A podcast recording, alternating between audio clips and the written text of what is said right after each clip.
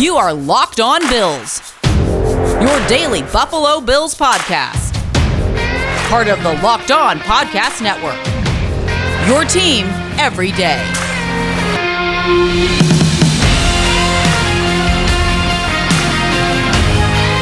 What's up, Bills Mafia? It's Joe Marino from the Draft Network, and I'm your host of Locked On Bills. Happy Tuesday to you, and thank you for making Locked On Bills your first listen every day. Today on the podcast, it is Herd Mentality, the weekly episode where you take control of our discussion and send in your questions, comments, takes, whatever you have regarding the Bills, and I respond to them here on the show. And so we have a ton of good stuff to get to. Let's get started. First one comes from Adam, who says, Since it's officially draft season, I thought I'd ask about a possible move up for the Bills in the draft. I've seen a few mock drafts where the Bills trade up for one of the Giants' top two picks. It would cost the Bills a lot of draft capital, including next year's first pick. But would you be in favor of the Bills trading up to five or seven? If so, who would you be targeting at that spot? Go Bills. So fundamentally, no, I would not be in favor of this type of a trade where you're going to part with significant assets to move from 25 to 7 or from 25 to 5. At my core, in terms of my draft philosophy, I really don't believe in trading up in the first round at all unless it's for a quarterback and you don't have a quarterback. And so this would not be in my wheelhouse of things that I would do. Now, if the Bills were to do this and make this type of a move, I would want it to be for Aiden Hutchinson, the defensive end from Michigan, who I think is very clearly the best pass rusher in this class. I think he has the upside to be as good as the Bosa brothers. And so if the Bills made this trade, I would hope they could get up and also draft Aiden Hutchinson. But fundamentally, I just wouldn't do it. The next one today comes from Ryan, who says, I've been keeping up with Giants press conferences and news items, and I'm interested in your insight on the effect of losing Joe Schoen when it comes to scouting in the draft. Schoen was Beane's right hand man, and any draft media you saw from the Bills, it almost always had both of them in the picture. I assume Schoen was scouting and making a big board throughout the process. So, how does this affect how we approach the draft? Is there any worry about the Giants possibly eyeing Bills targets, or is there enough diversity in team needs and time until the draft to develop more in-depth big boards that is that this is a negligible thing? So this is a, good question, Ryan, and I will tell you that I recently saw Brandon Beane at Senior Bowl practices on the field, and who was standing next to him? Joe Schoen. So even though they are no longer working for the same team, there is a relationship there that I expect to exist indefinitely. So I just think this is all part of the deal. Teams lose front office members, they go to other teams, and it's just an inevitable part of the process that they are going to have your scouting intel. Where I think you can maybe exhale a little bit is that like you said, the Giants and Bills are uniquely different teams with uniquely different needs. And from a defensive perspective, schematically, they are completely different. I mean, they're going to run a Wink Martindale offense there in New York that is blitz heavy and man coverage heavy. That's the opposite of the Bills' defense. And so I think there are enough differences that I wouldn't be overly concerned. And obviously, the needs are, are different as well. But yes, Joe Schoen this year will have the benefit of a lot of scouting intel from the Buffalo Bills side of things. The next one comes from Zach, who says, Loved your take on how the Bills' D line is the main difference between us and the Super Bowl teams. This failure by our D line is doubly disappointing given what we have invested into the line. That being said, I have two questions. Number one, with all the talk of how Aaron Kromer might help the O line, should more attention be on Eric Washington and his failure to get production out of the resources we have at D line? Would you like to see a change made? I don't expect one, but it seems like a valid thing to wonder about. Zach, I think it's fair to bring this up. I think we can look at the defensive line investments and not be satisfied with the production. And so that does go back to the coaching piece. Is Eric Washington doing a great job of maximizing the talent. And it's funny because after his first season on the team, there was questions about this and Sean McDermott called it a foundational year for Eric Washington to come in and set expectations. All right, well, things really didn't change.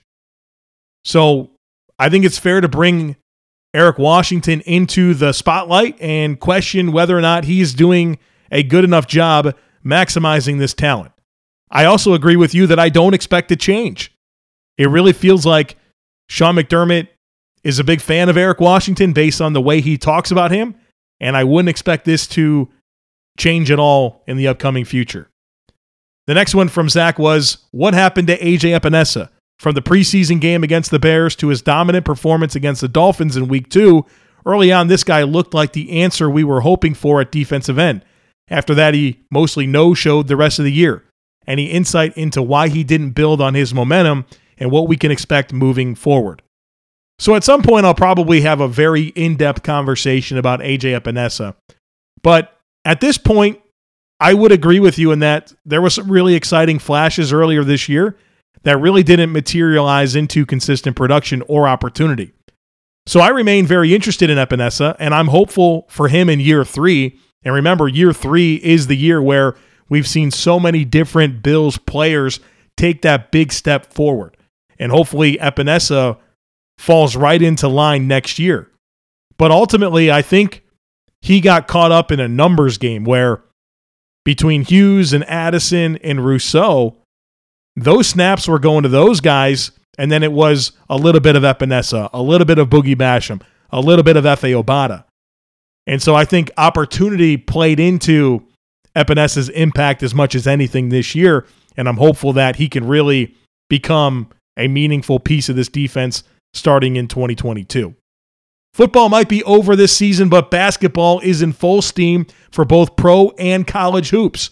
From all the latest odds, totals, player performance props to where the next fired coach is going to land, BetOnline is the number one spot for all your sports betting needs. BetOnline remains the best spot for all your sports scores, podcasts, and news this season.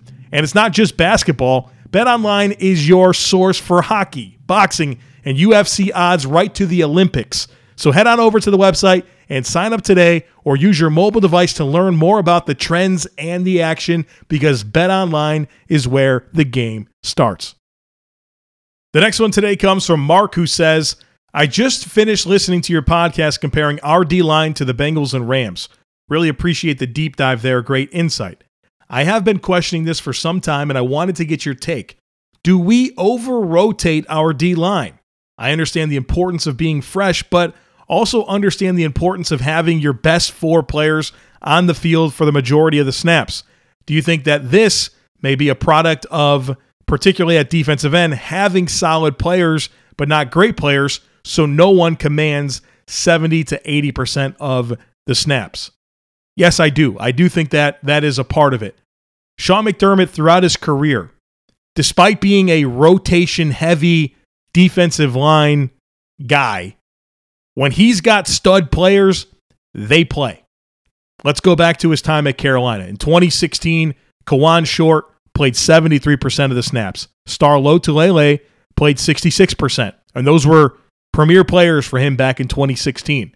In 2015, Kawann Short, 70% of the snaps. In 2014, Charles Johnson, 76% of the snaps. 2013, Greg Hardy, 86%. Charles Johnson, 71%. Star had 60%.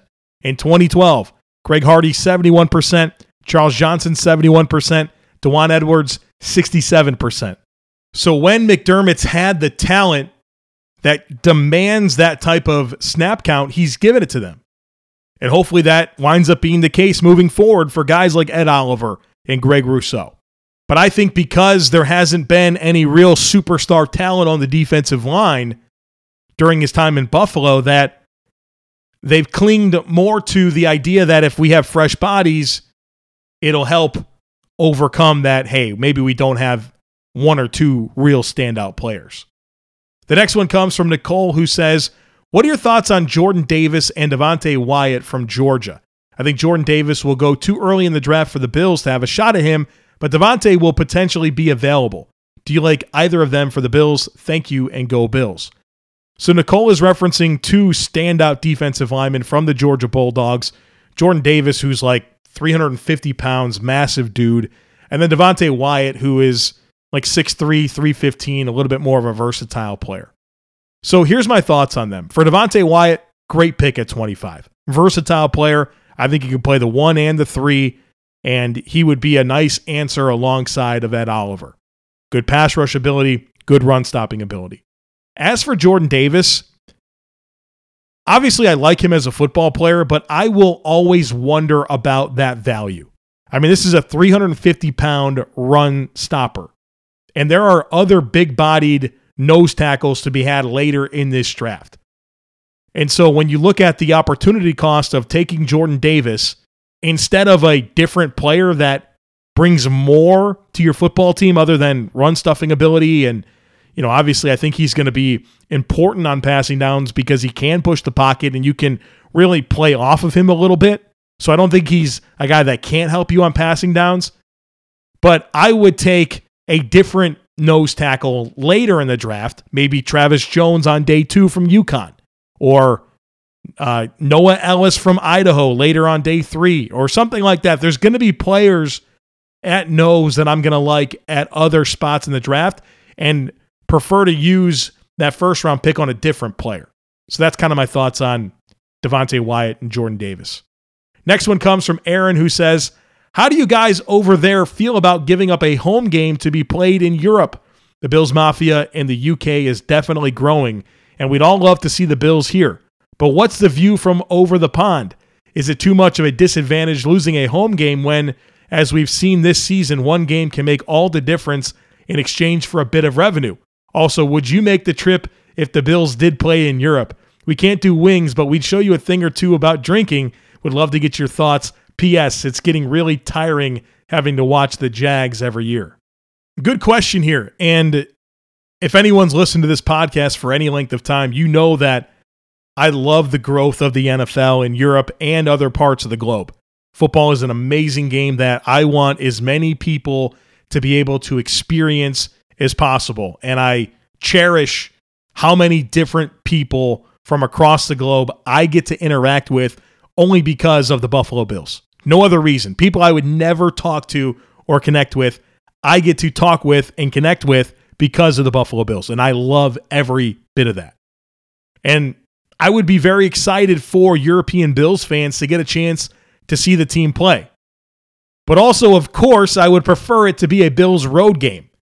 And so I think you can have your cake and eat it too, where you can get the Bills overseas but also not having to give up a home game. So if it had to happen, I would prefer it to be in a year where the Bills have nine home games and not a year like next year when it's eight.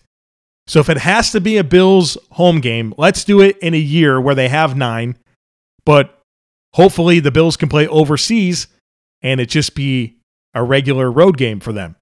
As for if I would go, I'd think about it, but obviously I have a lot more opportunity to see the Bills play in the United States and not have to travel as far. If I'm going to go to Europe, I'd rather go and visit and not have to complicate my trip by dealing with the Buffalo Bills game. To be honest with you, that's that's how I feel about it. I'd love to go to Europe on a week where the Bills weren't playing and go to a game and you know do touristy things and uh, enjoy football across the pond in that way. But um, certainly be something I'd think about. That that sounds like it would be a lot of fun, especially because I know that it would draw out the European Bills fans and I get a chance to hang out with you guys. So, look, there's a lot of variables in play. I'm a little undecided at this point.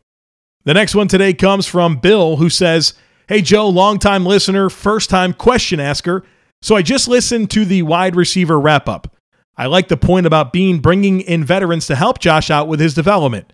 So my question is now that Josh has arrived as that guy. Do you think it's time to maybe start taking some chances on wide receivers in earlier rounds? If so, what guys do you like in the earlier rounds this year? So, if the Bills do pick a wide receiver in the first round, I would want for it to be Jameson Williams from Alabama. I think he would be perfect for this offense. And to me, he's clearly the best wide receiver in the draft. And in normal circumstances, he would not be available at pick 25. He tore his ACL late in the season. And so there's a good chance he won't be ready to start his rookie season. But to me, he'd be worth waiting for because he, in a typical year, would have no business being available at 25.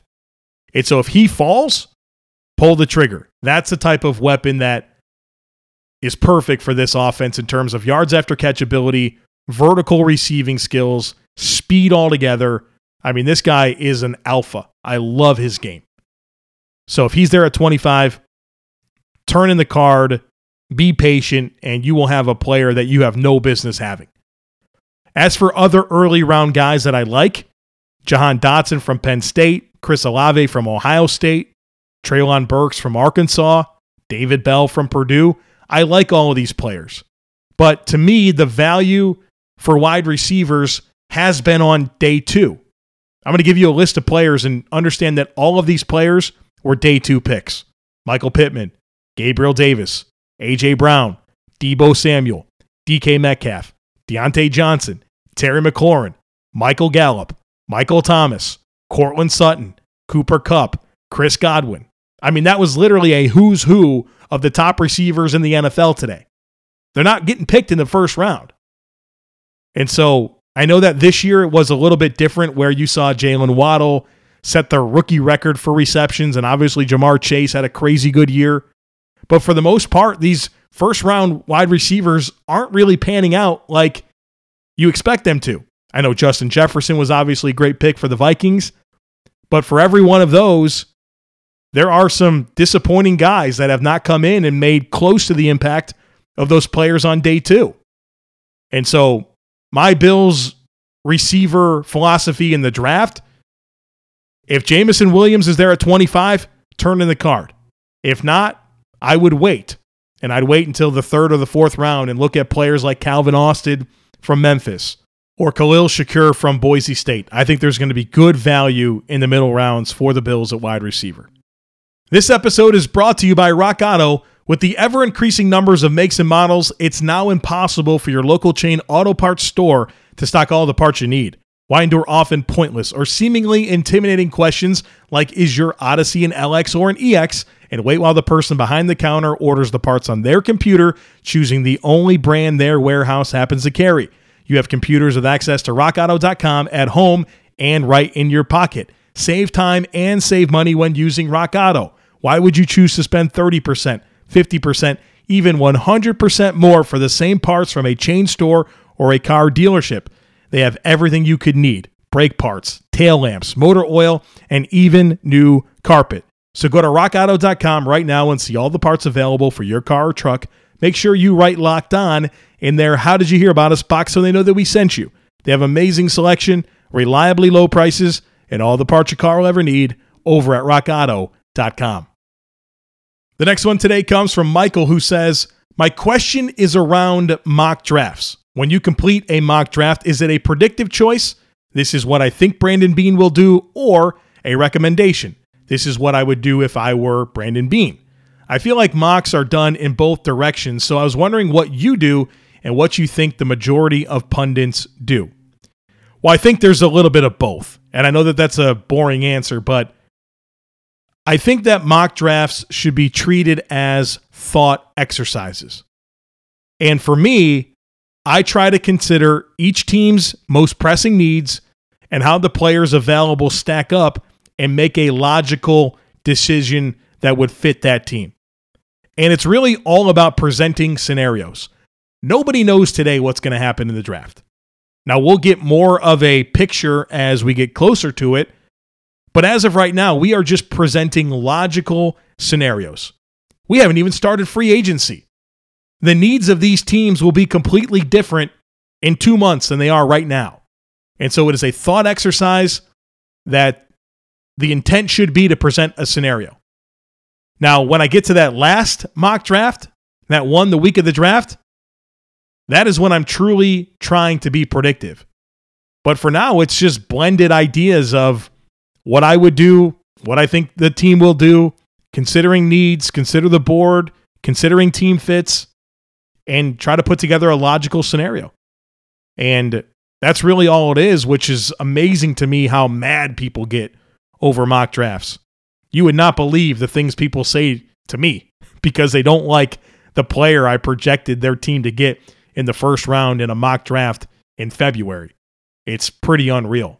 So hopefully that answers the question. And um, it's definitely a little bit of both. And again, it's all about presenting logical scenarios.